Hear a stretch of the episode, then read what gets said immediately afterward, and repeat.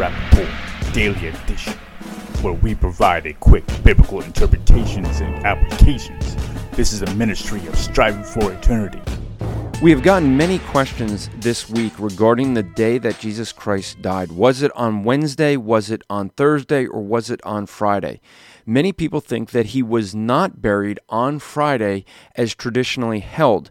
This comes from a thinking that Jesus Christ had to have been in the ground buried for three literal 24 hour days. And therefore, if he was buried on Friday and rose on Sunday, that is not three literal 24 hour days. And people see a problem with that. We're going to address that this week and show you that it's very easy to understand.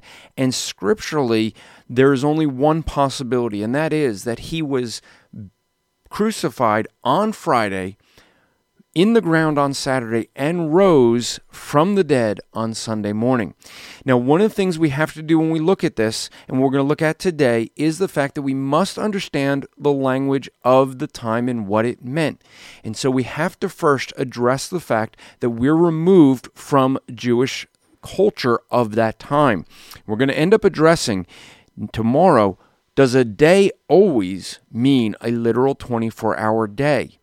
It does in some cases, but not in all. We're going to address that. So this week we're going to deal with the question of when did Jesus die? Was it on Friday or not?